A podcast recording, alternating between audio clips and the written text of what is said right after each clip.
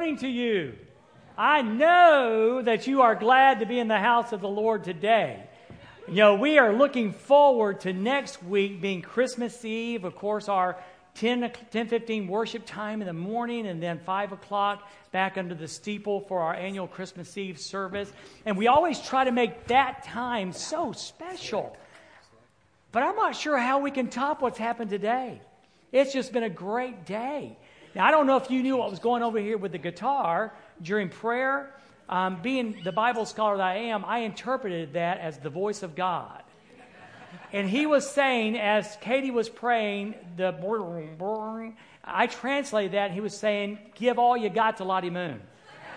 So that's the voice of God this morning speaking there. Um, and then my friend, Brother Dave Valentine, the trumpet. I love it. I love it. He's blessed our hearts so many times. And these two young ladies have blessed our socks off. And you guys were so courageous. You didn't act like a scared or anything. It's just an amazing thing. Hadn't it been a good day in the house of the Lord? really has. Amen. Really has. Well, we're in the middle of a series that we've entitled, and it's an annual series, by the way. We do it every year called The Song of Christmas. And we take a different carol, a different Christmas song, and we preach around that for the four or five weeks around Christmas. And this week, this year, has been God Rest Ye Merry Gentlemen. It's a great song. I'm amazed at how many of these carols are so deep in their theology. And the verse this week um, says this. So listen carefully. From God our Heavenly Father a blessed angel came, and unto certain shepherds brought tidings of the same. How that in Bethlehem, and here's the key line how that in Bethlehem was born the Son of God by name. Oh, tidings of comfort and joy, comfort and joy. Oh, tidings of comfort and joy. In Bethlehem was born the Son of God by name. By any measure, You know, births are always amazing and miraculous. I had a great spill plan for Brent. Brent asked me to introduce, you know, Becca and Trenton, and I was ready. I was psyched. I was pumped. I was going to get up and say how that y'all have heard of Abraham and Sarah and how they gave birth in their old age. And I wanted to let you know that Trenton, or that Trent and that Brent and Tracy were expecting. and then I was going to say a new daughter in law. And Trenton and Becky, we're, Becky, we're just so excited. It's just big news. I, was here when you were like five years old, and to watch you grow up into the man that you are, and now to see your future wife, we're just plumb excited, and we celebrate. And I, I, shook, I shook Brent's hand. The man is wringing wet. He, I said, You're sweating like a horse. My goodness alive, how amazing is that? So, anyway, births by any measure are amazing, and certainly so, more so, abundantly so, than at Christmas time when we talk about not just the birth of a baby, but the birth of a baby like none other. In fact, again, as the song says it, how that in Bethlehem was born the Son of God by name. The sermon title today, in case you didn't grab it off the video and on the sermon sheet, is Immanuel, one of us. Immanuel, one of us. That God became flesh and lives here. And that's just the amazing truth of what Christmas is all about. That God came down from heaven, incorporating a human body, and was born and lived among us. You know, there's been lots of attempts to talk about that, and it's probably something that people wrestle with. And I remember from a long time ago hearing a, a, a spiel, a speech about, about a man and some birds. And so I, I asked Dave, I said, Dave, do you remember this? He goes, I never heard it before.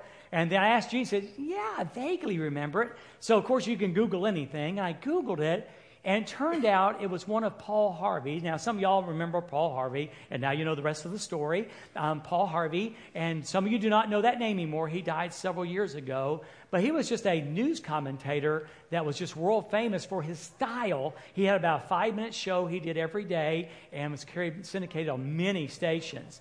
And like I say, his tagline was, and now you know the rest of the story. Well, he, one day in 1965, around Christmas time, told a Christmas story that really explains the importance and how it was that God became flesh. The story goes something like this He said there was a man, and he wasn't a Scrooge or anything like that. In fact, he was a, a good man, a, a, a tender hearted man, but he really wrestled with the idea, the whole idea of God becoming flesh. And he could not get his arms around that. And so, sure enough, Christmas Eve came one year, and his family, at least his wife and children, always went to the Christmas Eve service. And so, that year, he thought it'd be really hypocritical of himself if he went to Christmas Eve service celebrating something he did not believe in. Again, he was a good man. He just couldn't get his arms around that. So he told his wife, I'm not trying to stress you on Christmas Eve, but you need to know that tonight I'm not going to Christmas Eve service. I would just soon stay home. You go ahead. I'll wait up for you. It was midnight Christmas service. I'll wait up for you and I'll be up when you get back. And so the family got into the car and, and they drove off. And as they drove off, he noticed that it started to snow. And it snowed a little bit more and a little bit more. And he looked out the window and saw that the snow was coming down. He went in and sat down by his, by his fireplace in his chair and decided to read the paper to catch up on the day's news. As he's sitting there reading his paper, he hears a thump. And it startled him. And sure enough, another thump, thump, thump. And so he thought some kid or someone was throwing snowballs at their front living room window. So he gets up and goes to the door. And as he opens the door, and there's the snow, of course, but he sees a flock of birds. And these flock of birds are in trouble. The snow is now very heavy, and they are caught out in the storm and they could see inside and see the warmth of in there and the protection of that, whatever that was on the other side of that glass. And they assumed they could fly through the glass. And so they're seeking protection and have flown into the window. You've probably had this happen in your house. I know we have several times had birds try to fly into a glass window. Well, he felt really bad. He said, I, I can't leave the birds out there. What can I do? And then he thought, he says, Well, we have this stable out there. And they had a, a pony, a horse that they bought their kids. And so he puts on his shoes and puts on his coat, and he opens the door and he goes out to the barn and he throws open the doors, turns on the light to attract their attention, and offered them a place of safety. Well, you can guess what happened. Nothing. The birds did not go into the barn. Instead, they stayed where they were and they flittered about again in the midst of the storm. And so the man said, Surely if I go get some food, these were Baptist birds, he thought. Um, if I go get some food and lead them to the barn, they'll follow that. So he went and got breadcrumbs and sprinkled a trail from the birds, not too close, but from the flock of the birds to the barn, and the birds totally ignored the food. So then he said, Well, maybe I can urge them. So he walks around behind the flock and kind of does like this. And of course, they were frightened to death, and they went everywhere except for in the barn. So he's concerned. He goes, what else can I do? And so then he realized that he, they saw him as a strange creature that was trying to hurt them. He realized that they saw him not as a friend, but as a foe. And he said to himself, You know, if only I could become a bird. If only I could become one of them and speak their language and mingle among them, I could tell them that I'm not trying to hurt them, rather, I'm trying to help them and get them to the place of safety. About that time, the church bells started pealing out down at the local church. And above the wind, he could hear the bells pealing out the good news of the Christmas story. And he thought about that. If only I could become one of them, mingle with them, speak their language. I could tell them that I'm trying to help them and not hurt them. And he fell down on his knees and he believed because he understood. So many people are frightened by God. That, how can this God, that this huge God, you know, how could he love us and embrace us? And hence Christ came to tell us, as one of us, that God loved us. In fact, the story is, of course, God so loved the world that he gave his only begotten Son, that whosoever believed him should not perish, but have everlasting life. And you remember this part, this verse 17? For God did not send his Son into the world to condemn the world, but that the world through him might be saved. And that's the Christmas story that God became flesh, to mingle with us, to become one of us, to provide a way that any person who would believe could come to relationship with the Creator God. How amazing is that? Matthew knew it was a story that was too good to be true. Matthew was one of Jesus' disciples, and it's really, he was a Jew, and so he had been raised and taught the lineage, uh, the idea, the, the lineage and the idea that a Messiah was going to be born. So he was familiar with that. And when Christ came along, he was a tax collector, which was the bottom of the totem pole, which was pond scum in the eyes of all the other Jews. He worked for the Roman government, and people despised him. He had no friends. He had a very small social circle because no one wanted to be around him. And one day Jesus walked up and said, Follow me. And he did. He followed him. And so after, after the crucifixion and the resurrection, Matthew writes his story. And he knew that we need to get the message out, that he needed to get the message out about the Christmas story. And so he wrote in Matthew chapter 1 and verse number 18. And he starts by saying this Now, the birth of Jesus Christ took place in this way. So he said, I, I, thought about two or three weeks ago when we spoke from Galatians chapter 4, verse 4, and where we talked about the idea, the concept that in the fullness of time, God sent forth his son. When the time was right. And now it seems like Matthew's doing the same thing. Now, let me tell you the story of how this Christmas thing came about. He knew we needed to know. So the birth of Jesus Christ took place in this way. Now, it's so unique. I don't know if you know this or not, but the name Jesus Christ, Jesus Christ, actually, Jesus is the Greek form of the name Joshua. So Jesus is the Greek form of the Hebrew name Joshua. And it means God, Yahweh, Jehovah is salvation. And it was kind of like you, it's, it's, it's no different really than Mike or David. I mean, it was a very, very common name among Jewish boys. And it's almost kind of like a prayer. Um, the Jewish people looking forward to the day when God would send salvation, they would name their boys this name, saying, There's hope. You know, God is salvation, Yahweh salvation, Jehovah is salvation. But again, it was a common name, it was one you assigned to lots of boys. What makes this unique is that Matthew didn't say, now the birth of Jesus took place. He said the name, the birth of Jesus Christ took place this way. Christ, the anointed one, the selected one, the special one. This was not only, this was not any Mike or any David. This was Jesus. God is salvation, the anointed one. And Matthew had to make this apparent to the, to the Jewish believers because, again, there are so many people running around with the name of Joshua, with Jesus. He had to help them understand the truth that this was not just any Jewish baby. And then it gets harder. Because he says, he says, so it went like this. So when his mother Mary was betrothed to Joseph, before they came together, she was found to be with child. That's complicated. Now, I think you, a lot of you, but not all of you, have heard how marriage was handled back in the, not handled like, like it is today, but here's how it kind of goes down in the Jewish culture.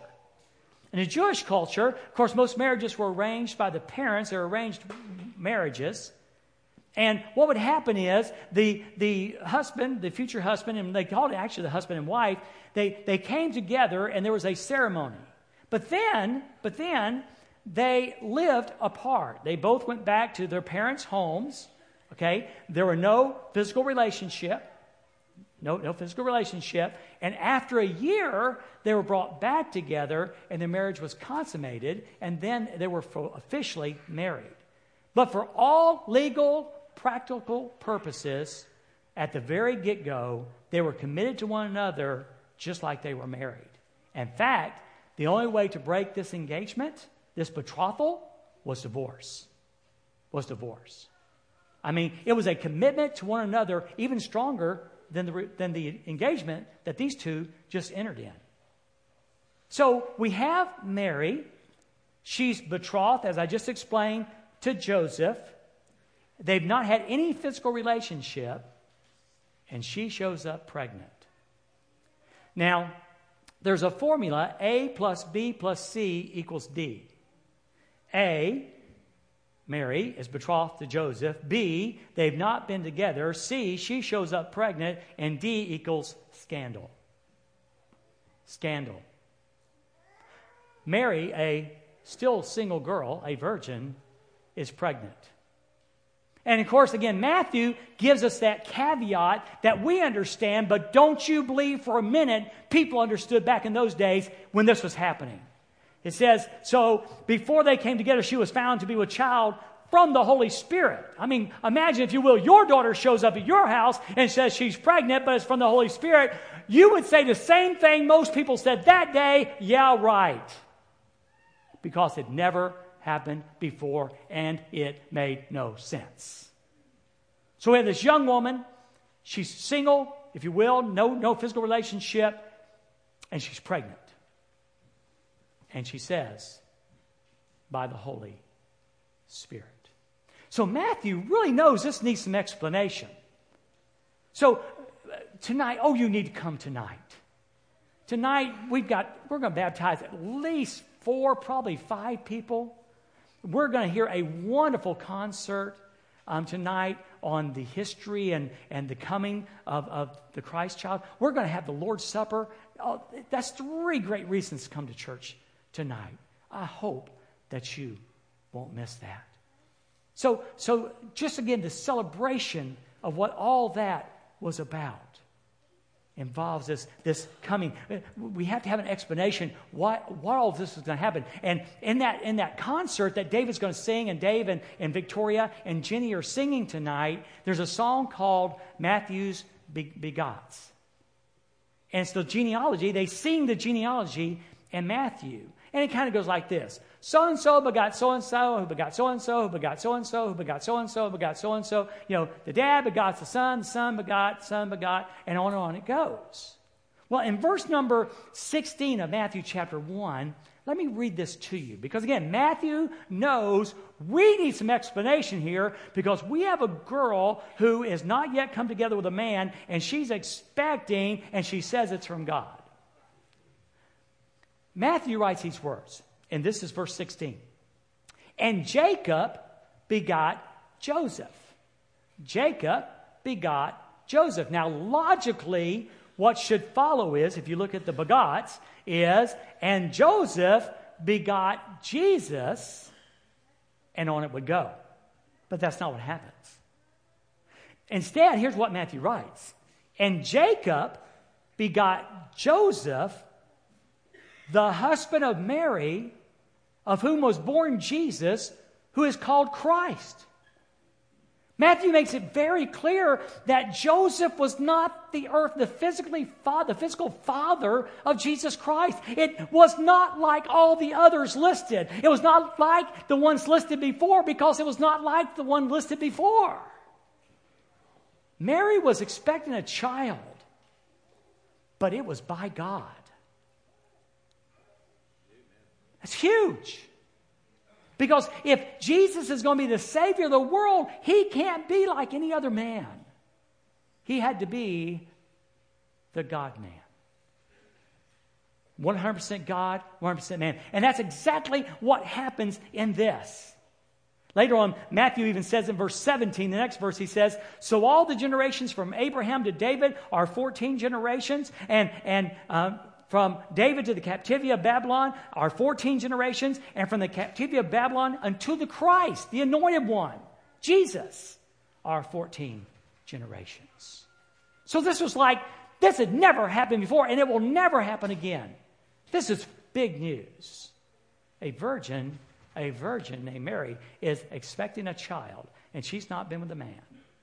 How amazing is that? I keep looking at my watch because, yeah, that's cool. Okay, very good. So let's look real quick at Mary's story. What's Mary's take on this? And I so appreciate already Brent's read the story to you. It's just amazing. Um, I'm going to read from Luke chapter uh, 1, just like Brent did. a few minutes ago. Let me read to you, and then we're going to slow down and talk a little bit more in just a few verses. Now, in the sixth month, the angel Gabriel was sent by God to a city of Galilee named Nazareth, to a virgin betrothed to a man whose name was Joseph of the house of David, and the virgin's name was Mary.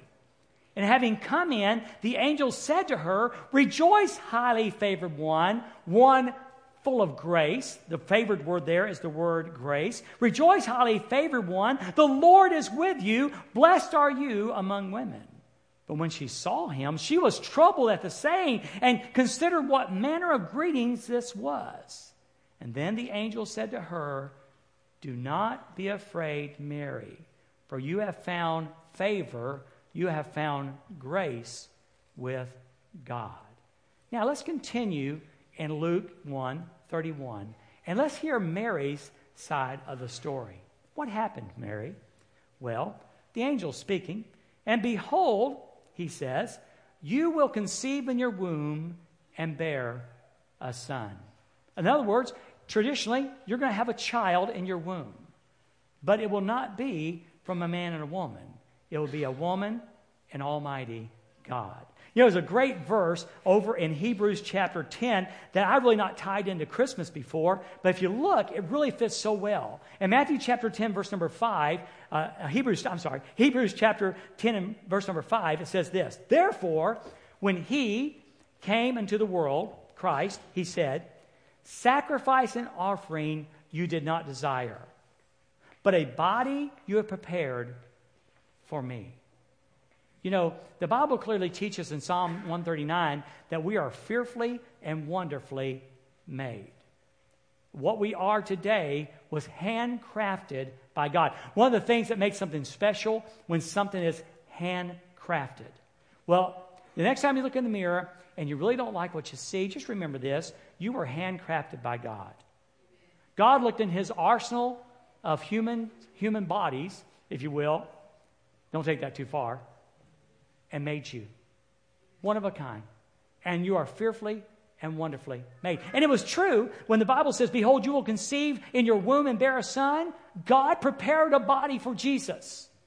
But in his way, he did it without the help of a man. He goes on and says, Therefore, when he came into the world, he said, Sacrifice and offering you did not desire, but a body you have prepared for me, and burnt offerings and sacrifices for sin you had no pleasure. And listen, then I said, Behold, I have come.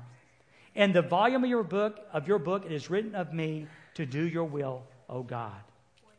What he's saying is, is that God prepared a body in Mary's womb for Jesus to use. And that body was born to die. The sacrificial system was not sufficient.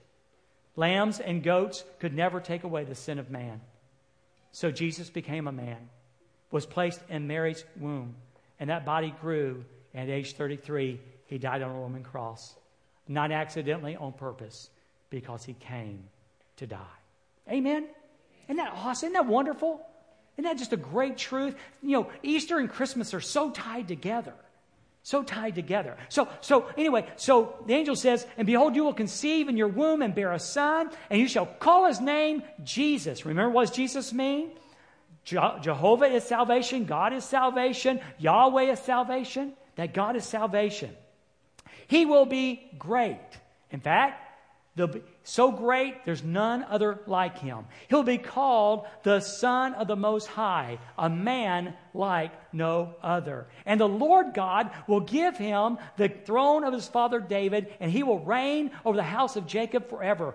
Not only a man like no other, a king like no other. And in his kingdom, there will be no end, a kingdom like no other. See, Jesus is a one of a kind man. There is no other like him. He's going to be greater than any other. He's going to be a man like no other. He's going to be a king like no other. And he will have a kingdom like no other. Well, Mary said, of course, verse number 34, and Mary said to the angel, How will this be since I am a virgin, since I know not a man? Now, she's not questioning the fact that God could do it. She kind of wants to know how is it going to happen? How is it that all this is going to happen? Well, the angel says in verse 35, The angel answered her, The Holy Spirit will come upon you, and the power of the Most High will overshadow you. This is good. See that word overshadow? If you're a note taker, underline that in your Bible and write it down. Overshadow. You know what word that is? In the Hebrew, it's the exact same word that would be used when the holy, the presence of God filled the Holy of Holies. When, when, the, when God showed up in the Holy of Holies, that singular place that the priests only go once a year, when God showed up in the Holy of Holies, it was said that God's presence overshadowed that place. Listen to this. You might say, and not be biblically incorrect at all, that Mary's womb became a Holy of Holies. God overshadowed her. The, the very essence and presence of God entered her womb. How amazing, how powerful is that? The power of the Most High will overshadow you, and therefore the child to be born will be called holy to be set apart. I love 2 Corinthians 5:21. He who knew no sin became sin for us that we might become the righteousness of God. Jesus, unlike any every person here is born with a sinful nature, but not Jesus. He was born holy. He was the son of God. And Mary's response, and Brent, you read it. Mary's response was, "Let it be. Let it be. Your your your maid servant says, let it be. And that's her story. Well, we still hung out there with Joseph back in Matthew chapter 1. We still got what Matthew out there, Joseph, saying, I mean, he's betrothed to a girl, this young girl, and she's pregnant, and she says it's of the Holy Spirit, but she, he has doubts. You would have doubts. Well, in verse 19, back in Matthew chapter 1, the Bible says, and her husband Joseph being a just man and unwilling to put her to shame. If you ever, guys, if you're looking for a mentor to follow besides Jesus, pick Joseph. He was a man of honor. He wanted to do the, he wanted to do the right thing. If he admitted, if, if, he, if he went ahead and married Mary, that's hard to say, if he married Mary, consummated the marriage finally, then people might say, yeah, he's the dad. And he didn't want to be, he didn't want to admit guilt for a sin he didn't commit. So he wrestled with that. To marry her, it would seem in his eye, to admit a mission of guilt. And that concerned him. But at the same time, he's a compassionate man, unwilling to put her to shame. He so loved her, and his heart was so tender. He didn't want to publicly shame her. So he decided the logical thing to do, the, the most honorable thing to do, would be to go ahead and divorce her quietly. And it's really strange. If I understand it right, it's almost like you get in a room and you have two witnesses, and I think the guy would say something like, I divorce you, I divorce you, I divorce you, and you're divorced. It was over. There'd be no public accusation, there'd be no public trial, certainly there'd be no stoning. None of that would take place. And so he thought in his mind, as an honorable man, wanting to do the right thing, as a compassionate man, not wanting to shame her. That seemed like a logical thing to do. Verse 20 So as he considered these things, behold, an angel of the Lord appeared to him in a dream. And he said, Joseph, son of David, an angel speaking to Joseph now. Joseph, son of David, do not fear to take Mary as your wife. Do not fear what people are going to say. Do not fear if those with a judgmental spirit would want to point their fingers at you. You know, I would tell you that I'm a person who wrestles with things like that.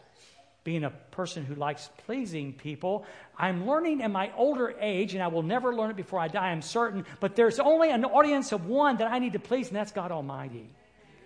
It's not 15 deacons or 30 Sunday school teachers or 300 Baptists. It's just God. So, so the angel says, Don't be afraid, Joseph, to take Mary as your wife. And he confirms, Look, for that which is conceived in her, she's telling the truth, Joseph, that which is conceived in her is from the Holy Spirit. and, and she's going to bear a son, and you shall call his name Jesus. This Jesus thing keeps popping up.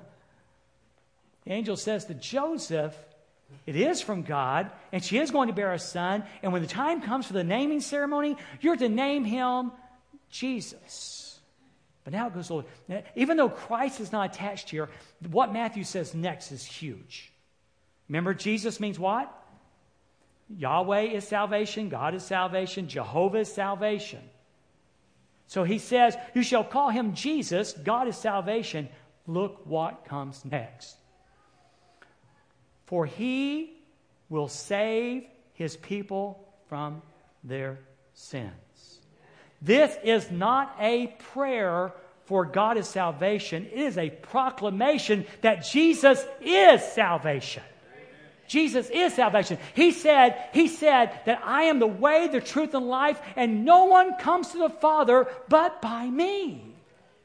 So the angel is telling Joseph that what is in Mary's womb is the way to God. He is salvation. He's not just whispering a prayer that Jesus, we pray for salvation. Jesus is the essence of salvation. And then he just, then he just really ties it in. In verse number 22, all this took place, Matthew says. All this took place to fulfill what the Lord had spoken by the prophet. 700 years before the birth of Christ. Behold, the virgin shall conceive. God will overshadow her. Her womb will become a holy of holies. And God Himself will prepare a body for Jesus to use. Behold, the virgin shall conceive and bear a son, and they shall call his name Immanuel, which means God with us. Immanuel, God with us. I like what one commentary said. It was so, it was so clear and made so much sense. It's not like that he named him Immanuel, it's who he was.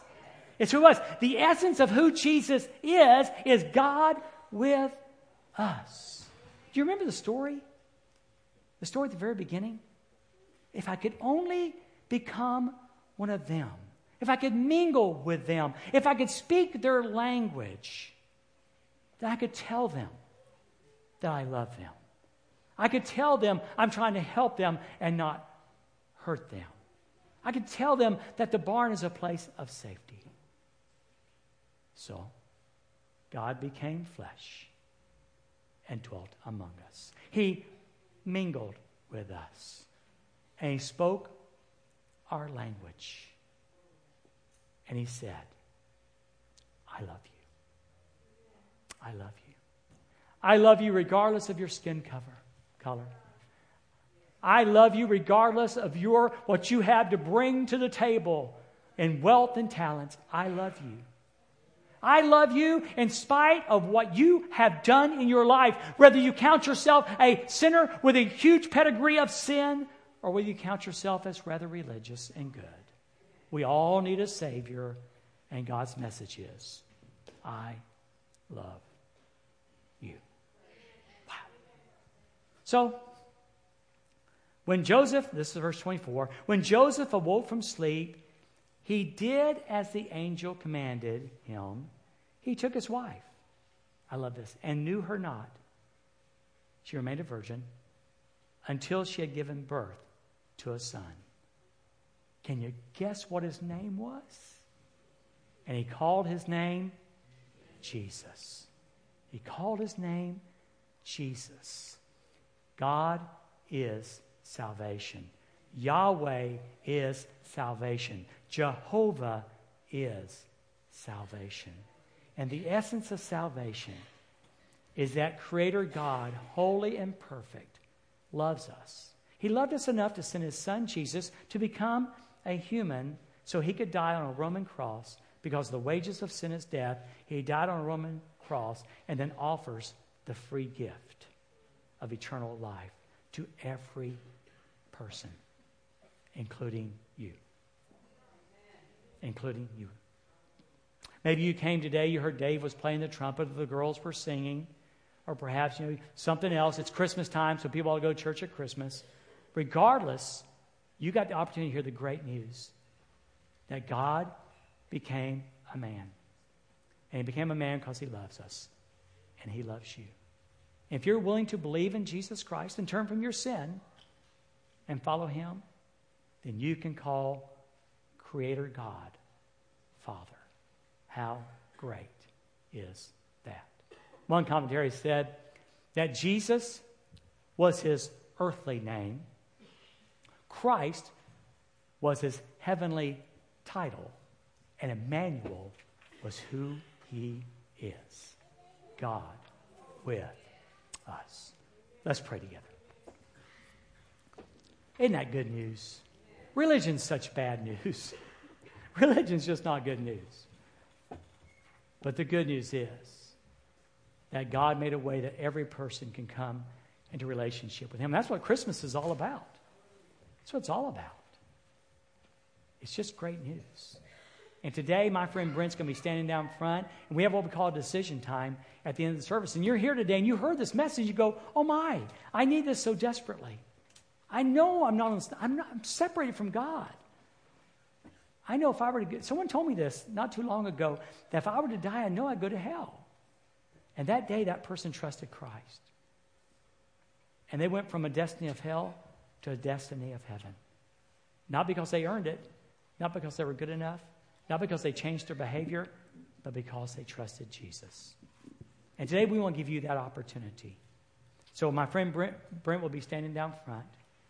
And if you're here today and you'd like to know more about how you can make Jesus your Savior, how He can forgive your sins, the good news of what He's done for you, just go down and take Brent by the hand and say, Hey, Brent, I know you've had a busy weekend, but do you mind telling me a little bit about Jesus? Because I like what I heard today.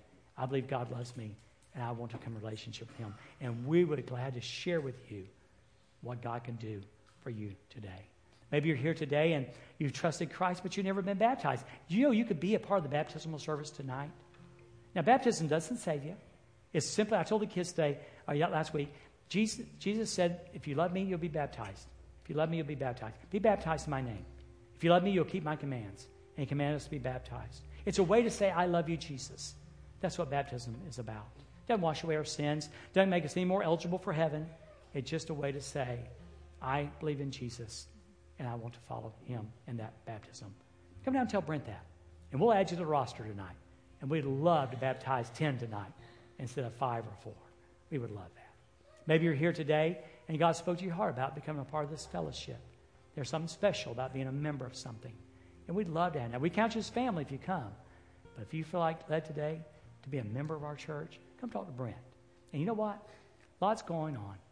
We got a dear lady out in the hospital, Jane Franks, who is on her journey toward heaven. Unless God intervenes in a super miraculous way, Jane will be going to heaven soon. We had some go to heaven yesterday. Connie Horton's dad went to heaven yesterday. In recent weeks, we've had several pass away. So maybe you just want someone to pray with you today. Maybe you're facing a surgery.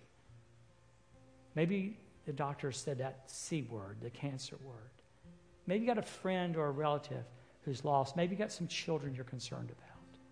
Maybe we just want to come and pray. And we got some folks who would love to pray with you. This is your time. It's time for you to respond to what God has spoken to your heart about. News that you don't respond to doesn't help. It's when we respond that the good news becomes good news for us. So I'm going to pray, and then the team's going to lead us in a song. And Brother Brent, would you stand down front? And we invite you to come. Father, thank you in Jesus' name for this very high privilege of sharing this truth today. It's overwhelming, and overwhelming in a good way, that Jesus, you became flesh. I can't get over the idea of God, you forming that body in the Holy of Holies of Mary's womb, overshadowing her womb, filling her womb with your presence, and create a body a body that was to be used later to be hung on a Roman cross as payment for the sins of mankind. How amazing is that? Holy Spirit, I pray you'll draw people to Jesus. Draw people to the Father today. And we pray it in your precious and holy name. Amen. Amen. We invite you to stand and sing with us again. Brent will be standing down front. This is our decision